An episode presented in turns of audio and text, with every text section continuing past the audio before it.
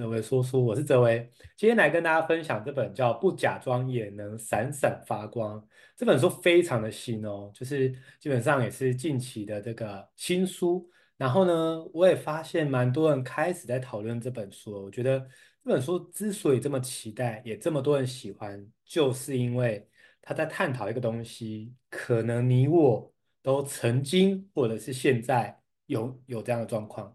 什么呢？叫做冒牌者症候群。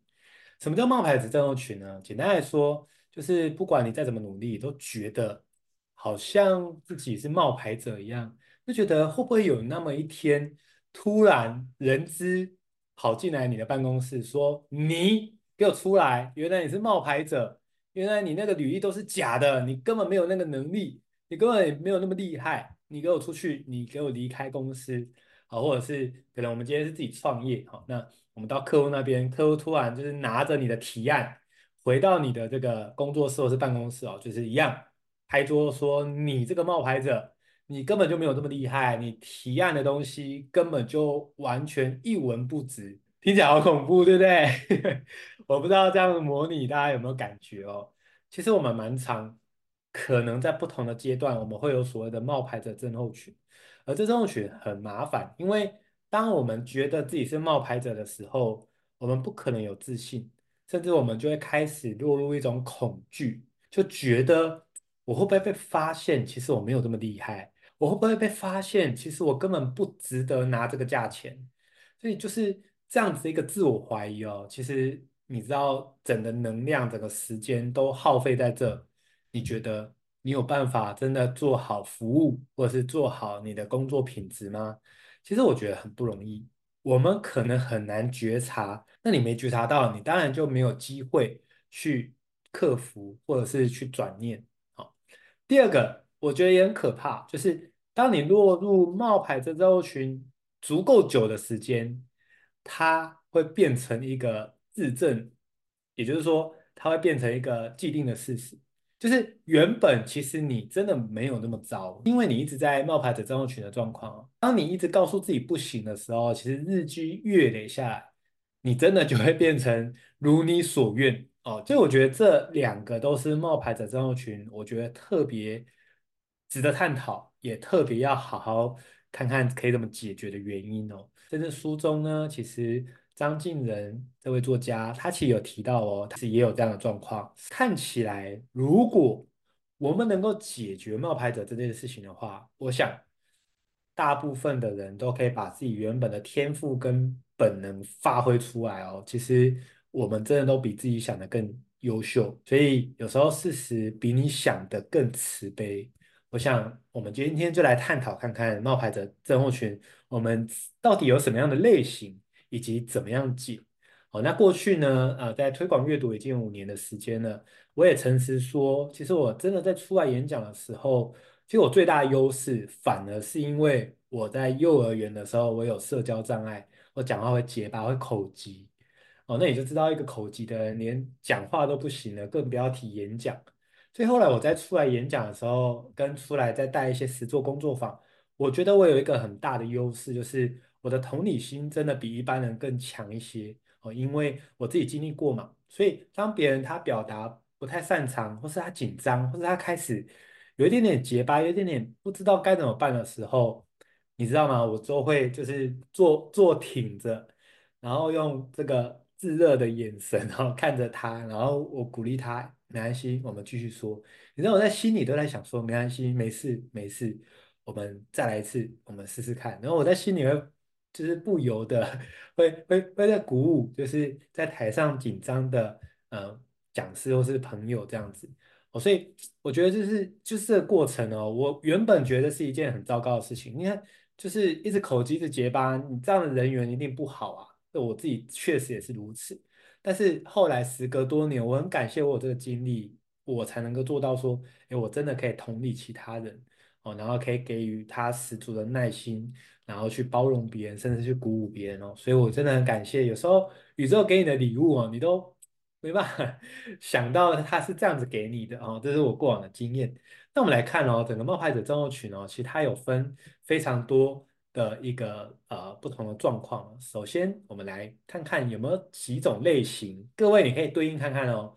书中它有讲这个冒牌者症候群，它有分类型哦。那不同的类型有不同的感觉，比如说，我们来看第一个完美主义型，各位，什么叫完美主义型？就是他永远觉得自己不够好，有没有人是这样？就是你其实很努力，甚至我觉得你很优秀，你很卓越，但是永远都觉得啊，没有没有，我真的不够好哦。那当然有些人会以为他是谦虚哦，但是我的观察里，其实从那个字里行间哦，其实很多人他是真心的觉得自己真的不够好，我，甚至不够好就算了，甚至有些人会觉得自己真的是烂透的。我真的我真的就是很想给他一个大大拥抱，真的不是这样，你完全错估了自己，所以。完美主义的冒牌者呢？哇，这个就会觉得不管再怎么样都觉得自己不够好。有没有人看到这边觉得哦，也许自己是完美主义者的冒牌者？有吗？有哈，对啊，所以你看线上的来宾哦，像 Linda，她当时也有很多想要突破，也想要尝试的哦，可是她永远告诉我说：“这位，我觉得我。”不行，我觉得我不够好，我觉得我还没准备好。其实呢，这个是很典型的完美主义者型的冒牌者。Linda，她真的这这半年的突破，哇，真的是不可思议，我真的好替她开心哦，她做得好好，好棒，这个是他自己努力争得来的哦。这个就是我们对应到完美主义型的冒牌者，我们可以留意好。再来，有没有叫超人或是神力女超人型的冒牌者？什么意思呢？没有全部成功就是失败者。什么叫没有全部成功？就是他只要有一个小小的地方哦没有做好的话，他就觉得说啊，今天糟糕透了。比如说，如果像今天的这个线上的这个直播，哈、那我可能有一个地方卡卡关了，吃螺丝了，或者是突然忘词了，哦，那你知道吗？如果你是超人型或是神力女超人型的冒牌者，你就觉得说，哦，今天整个直播都海尿尿了，就全部都坏掉了，全部都不行哦。那这个你如果也是这样的话哦，那大概就是如同上面讲，没有全部成功就是失败者，所以你就是所谓的超人、神力女超人型的冒牌者。我在小时候，大概在国中的时候，我其实就有经历这个阶段，那时候我。很，我很喜欢数学哦，那我也擅长数学的的部分，所以那时候我在考数学的时候，我不知道为什么我会有这种执念，我很坚持我要是全班第一个写完，而且也要满分的人。那这样的人是不是很辛苦？我自己经历过，所以我也特别心疼，呃，这个有这样子超人或是神力女超人型的冒牌者哦，我知道那个其实不很不好受，很很很辛苦的。好，所以呢，如果你有对应到这个的话，哦，或许你是这个类型的哦，那我们就可以稍微留意，或许我们接下来可以看怎么样面对甚至解决。接下来叫做天才型冒牌者。什么叫天才型？就是需要付出努力，就算失败。哇，这听起来有没有 很严重诶？意思是说，如果一件事情你有需要付出努力的话。不管努力什么，你只要稍微要付出一点点努力，你才可以成，你就觉得自己很失败，你就觉得不对，不行，我应该要完全不努力，他的成功就来得简简单单这样子。所以一旦我们有稍微努力一下才成功，就觉得哦，这不叫成功，这是失败透顶。然后这这样的人，他就会觉得自己真的很糟糕，这样。哦，那我觉得这样真的蛮辛苦的哦，因为其实对，这也太严苛了吧。但是你知道天才型就是这样。我在这个小时候成长的阶段，我觉得我有时候也有进入到这个状况，就会觉得说，我就坚持回家不看书，然后又要坚持去学校考一百分，然后又要第一个写完。哦，大家听完之后有没有觉得说，就是学学生时期真的好辛苦哦？就是我都不知道我在执着什么，但是那内心的苦，没有人能够懂我。然后也没没能够理解哦，所以后来我看到类似的人呢，其实我一样可以同理到他的感受。那当然，为什么会有这样的过程呢？哦，其中我也去研究了，当然也看了非常多的书，我找到答案就是，其实这样的人通常在小时候他们是被称赞的，但是他被称赞不是被称赞他的努力，是称赞他的聪明哦。那后来我确实找到答案之后，再对应到我自己，我确实是这样，就是。小时候我爸妈为了要称赞我，就是很优秀，哦，所以呢，他就说，哎呀，这位你这么聪明哦，你这么聪明就可以考这样了，那你如果再努力一下，哇，那你这个全校前三名一定没问题啊。哎，各位，你听完你有没有觉得这看起来是称赞啊？怎么会是荼毒呢？哼，但是你知道吗？我当时为什么坚持不努力呢？其实就是这句话。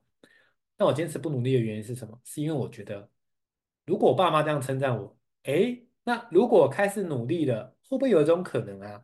就是我努力了之后，我反而名次没有进步，就算了，我还退步。哎，如果我努力了，还比没努力的名次更退后。那不就是显得我爸妈觉得他看错我，看错儿子了？就是原来，哎呀，这位不怎么样嘛，原来笨得要死啊！我努力了还名次退步，所以你知道我那时候就因为这样哦，就因为他越称赞我聪明，我就越不敢努力，因为我觉得如果我努力了，成绩不如预期，那就代表好像证明了我其实没有那么聪明。哇，各位你知道吗？我光是因为这样子一个心态状态哦，其实已经呃那时候已经好几年都是这样了哦，所以哇，我后来才知道说啊、呃，我身边有朋友如果已经当爸妈了，我都会很鼓励他说，如果你要称赞小孩子可以，但是你能不能称赞他的是他的努力，他的看重，不要称赞那种哦你很聪明啊什么什么的，或者是有时候出了社会，有些人会说。哎呀，你这么你这么漂亮哦，你跑业务一定那个业绩很好啦哦，这个客户一定都超喜欢你的哇！你看，其实这种称赞哦，真的不会帮到那个被称赞者，就是说他反而不敢努力哦。这个叫做约拿情节哦，大家有兴趣你也可以 Google 一下哦。就是你就会感觉努力好像是一个错误哦。那我觉得这样是很可惜的，所以这样大家反而会没办法懂得去面对那个挫折哦。这个就是天才型的冒牌者。接下来。独行侠型冒牌者，各位有没有这样？向外求援就是失败者，所以要逞强硬拼。哦，身边应该蛮多这样的人哦，就觉得说不行不行，我就是要自己逞强哦。有些他是在家里的环境之下，可能爸妈就是灌输他说你要自己想办法啊，我可没那么多资源给你哦，也有这种，或者是我有遇过那种，就是他是长长子或者是长女哦，他就特别爱逞强，就遇到什么事情。他都不不求救，然后就觉得说，我就是要自己想办法，好，然后甚至有些那种爸妈的教育是这样子，他就会告诉小孩说，这世界上哦，没有人会想帮你的，哦，这个大家都是顾好自己而已，没有人这么好心，哦，那这么好心要帮你的，他都有他的企图，所以有些人就会被这样子置入这个信念，哦，然后到心中，然后到脑海里，就是完全觉得说，哦，对。所以出了社会，只要自己出包了，或是自己真的是撑不过来的时候，他就会想起爸妈讲的话，嗯，不行，我不能让别人知道，甚至他会就是逞强就算了哦，有时候还会去矫枉过正，就是原本的这错误，其实早点提出来，大家一起解决很快的，但他就是一直没解决，然后一直一直像雪球一样越滚越大，到最后就要解决的时候已经不容易了，所以这个就是独行侠型的冒牌者，他觉得。只要跟别人求救，自己就是失败者，好像显得自己不负责任。其实我看到这边，我就觉得天哪，我好像之前也有这种毛病哎。我觉得到现在我都还在试着学习怎么样懂得伸手，怎么样向别人求援，然后这个让这个能量可以循环。我就直到现在都还在学习。接下来叫做专家型冒牌者，就是我永远不够专业，哇，就觉得说不行，我这样还不够哦，我就是要这个。好好的养兵千日，我要好好的闭关哦，才能够怎样怎样的哦。所以通常这些人永远都觉得说，哦不行哦，先不要哦，这个我要再等等哈。那这样的过程中，你会发现哦，各位，我当时就背了一个很知名的讲师，他当时的演讲他就说，你在大脑里面想清楚一点，OK 的，OK 的。可是他就说，那问大家哦，有没有人是用想的，就是就完全想的超清楚的？哎，那那时候问我，我就觉得说，其实我自认为是很会在脑袋里一直在运作、一直在想想东西的人，我都觉得，嗯，其实没办法。那说你知道吗？想想不清楚，做才会清楚。哇，天哪！那时候我真的是心脏暴击耶！你知道那种心脏暴击的感觉吗？就是我会觉得天啊，我完全被说中了，就是想这么多，那不如去做。真的，你做了才会清楚嘛，因为你做了，你才会知道说，哦，缺了哪些，哦，哪些不足，那哪些要怎么样优化。那别人给我们的建议，别人给我们的指教，他们其实都是善良的，他们都是带着好意来来提醒我们，甚至来提拔我们。那我们就用这样子的角度去看，哎，是不是心里就坦荡，也舒服很多了？坦白讲，我直到现在我也觉得我还不够专业。我比起那种很知名的演说家、演说大师，哇，那 come on，别闹了，他们真的太厉害了，我还有太多地方需要学习。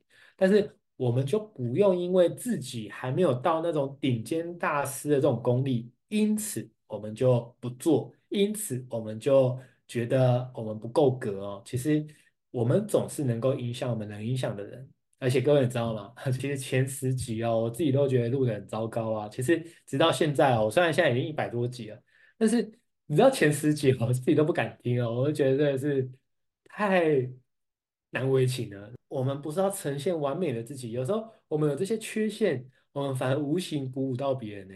各位你知道这是一种功德吗？这个叫做无畏布施，就是得鼓励他人，然后让他们有勇气哦。比起我们一直跟他说加油，你可以。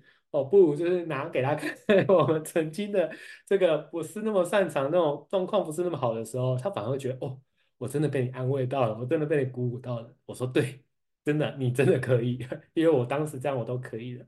哦，这是专家型的冒牌者哦，我想要鼓励大家，或许我们可以去定义清楚啊，哦，我们大概有哪几种。那我们就可以知道说，哦，我们未来可以怎么样去突破？而这本书里面有讲非常多的迷思，我今天提了我观察过我身边加上我自己最常有的迷思，跟大家分享。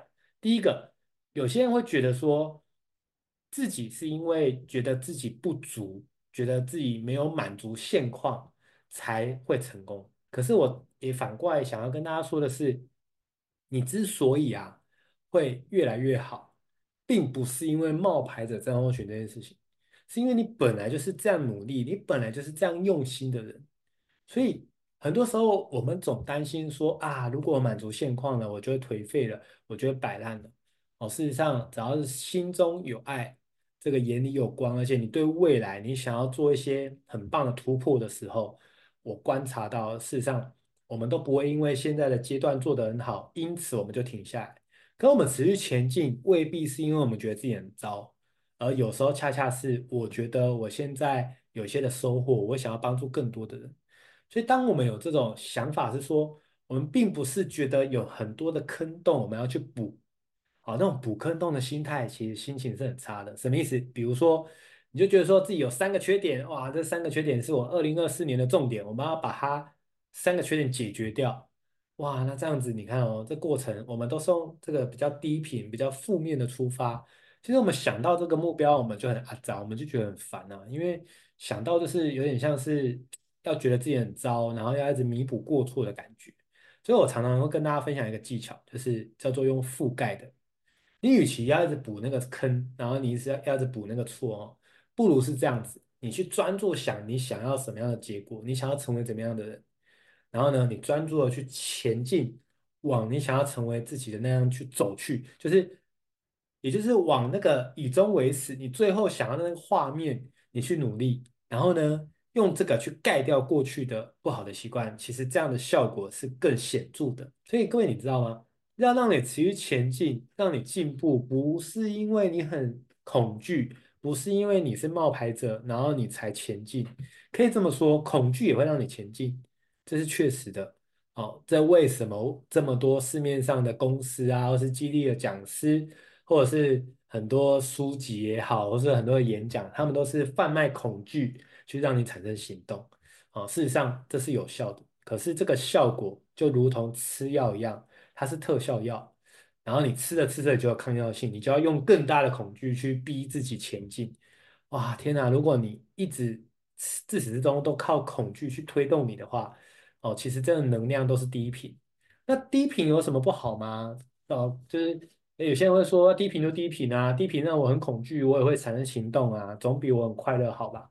但事实上哦，低频会产生的状况就是，因为我们匮乏，就会吸引更多的匮乏。所以各位也知道，有时候其实很多问题根本不用解决，就是很多的问题是你提升格局，问题自然就消失了。但是呢，如果不了解这个能量，不了解这个频率的，这个我们就会把自己成为这个解决问题大师。各位你知道吗？当你真的把能量的这个频率哦，甚至你慎选一些你相处的人，然后整个的能量状况不一样之后，很多问题哦，最高端的是你连解决都不用解决，问题就解决了。哦，如果你的心中有爱哦，其实你看每一个人都是贵人，你看每一个人都觉得他是你此生的贵人，他会帮你哦，那这样是不是人生就会变得更美好？所以，我们怎么样可以打破冒牌的循环，提升自尊呢？我觉得这样的方法哈，大家等一下要讲到五个，大家可以试着找出其中可以帮到你的方式。首先，第一个叫做生活中这个负面的这个想法，你可以去改写。怎么样改写呢？就是我学不会，我不懂，改成什么？我需要用别的方式试试看，或是我愿意努力尝试看看。这个是第一个很好的方法。所以我们要去留意我们嘴巴讲了什么东西。如果我们讲了一些负面的，没关系，你也不要自责哦，自责还是在第一品。我们觉察到，哦，原来我刚刚这个有这样的念头，我们用第二念去修第一念就好了。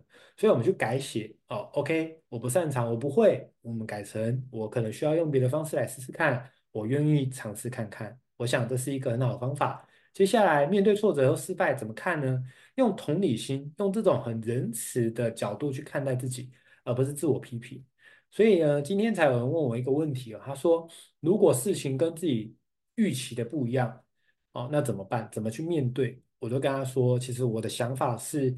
我只要每一天比昨天更进步就好了。所以呢，其实所谓的完美的状态，根本根本就没有这个状态啊。其实追求完美这件事情，其实是很不实际、很不踏实的。其实不如是这样子，我们想的是，没关系，我犯错怎么办呢？太好了，我知道我犯了这个错，我下次可以做得更好。再来，你要创造或是找到支持你的网络。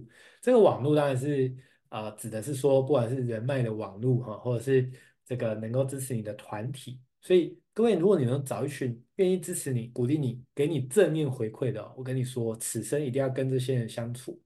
为什么？因为如果你身边都是这样的人哦，你知道吗？你真的就会很有能量，你真的能够一直不断的保持在高频，然后一直吸引好的人事物来。这也是我的秘诀，因为环境会影响一个人非常的深哦，所以这是给大家的建议。再来，正向心理学的介入。练习感恩，练习去记录自己做得很好的地方，而且最大的重点是你要懂得自我肯定。自我肯定在告诉自己，就像写程式一样，写入你的脑袋，让你知道说你有这些证据去支持你是一个很棒的人。那么未来你遇到一些挑战跟一些质疑的时候，你就可以更快的过过关哦。所以我想跟大家说的是，不再追求完美，持续进步就有无限可能。所以我们宁愿追求的是进步，而不是追求完美。愿世界因有我们而变得更好。这是我为什么从五年前开始出来说书、推广阅读、举办读书会、说书会，甚至实作的这工作坊演讲，无非就是目的只有一个：透过我的演说，能够让大家知道你完全没问题。有时候是你遇到问题了，而你不是问题。其实让世界变得更美好这件事情是真实可以做到的，这需要你我有这样的共识。所以，如果有一个发一个很大的愿，就是世界上因我们、因我、因你，就是能够变得更好。